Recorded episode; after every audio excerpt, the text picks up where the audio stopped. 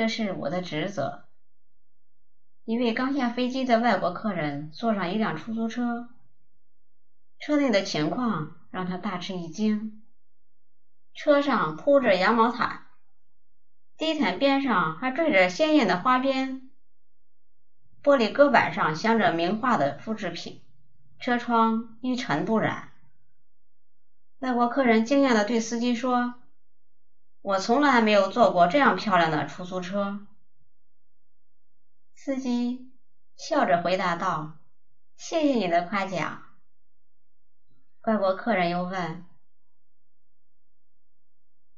你是怎么想到装饰你的出租车的？”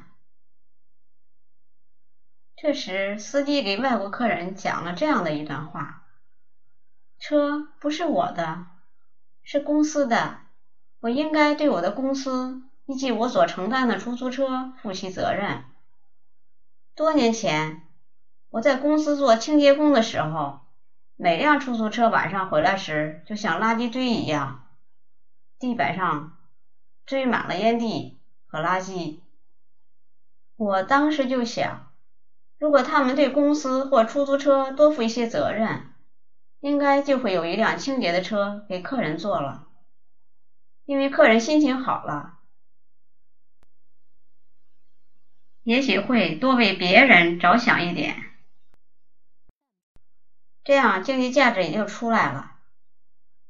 后来领到出租车牌照以后，我就按自己的想法把车收拾成了这样。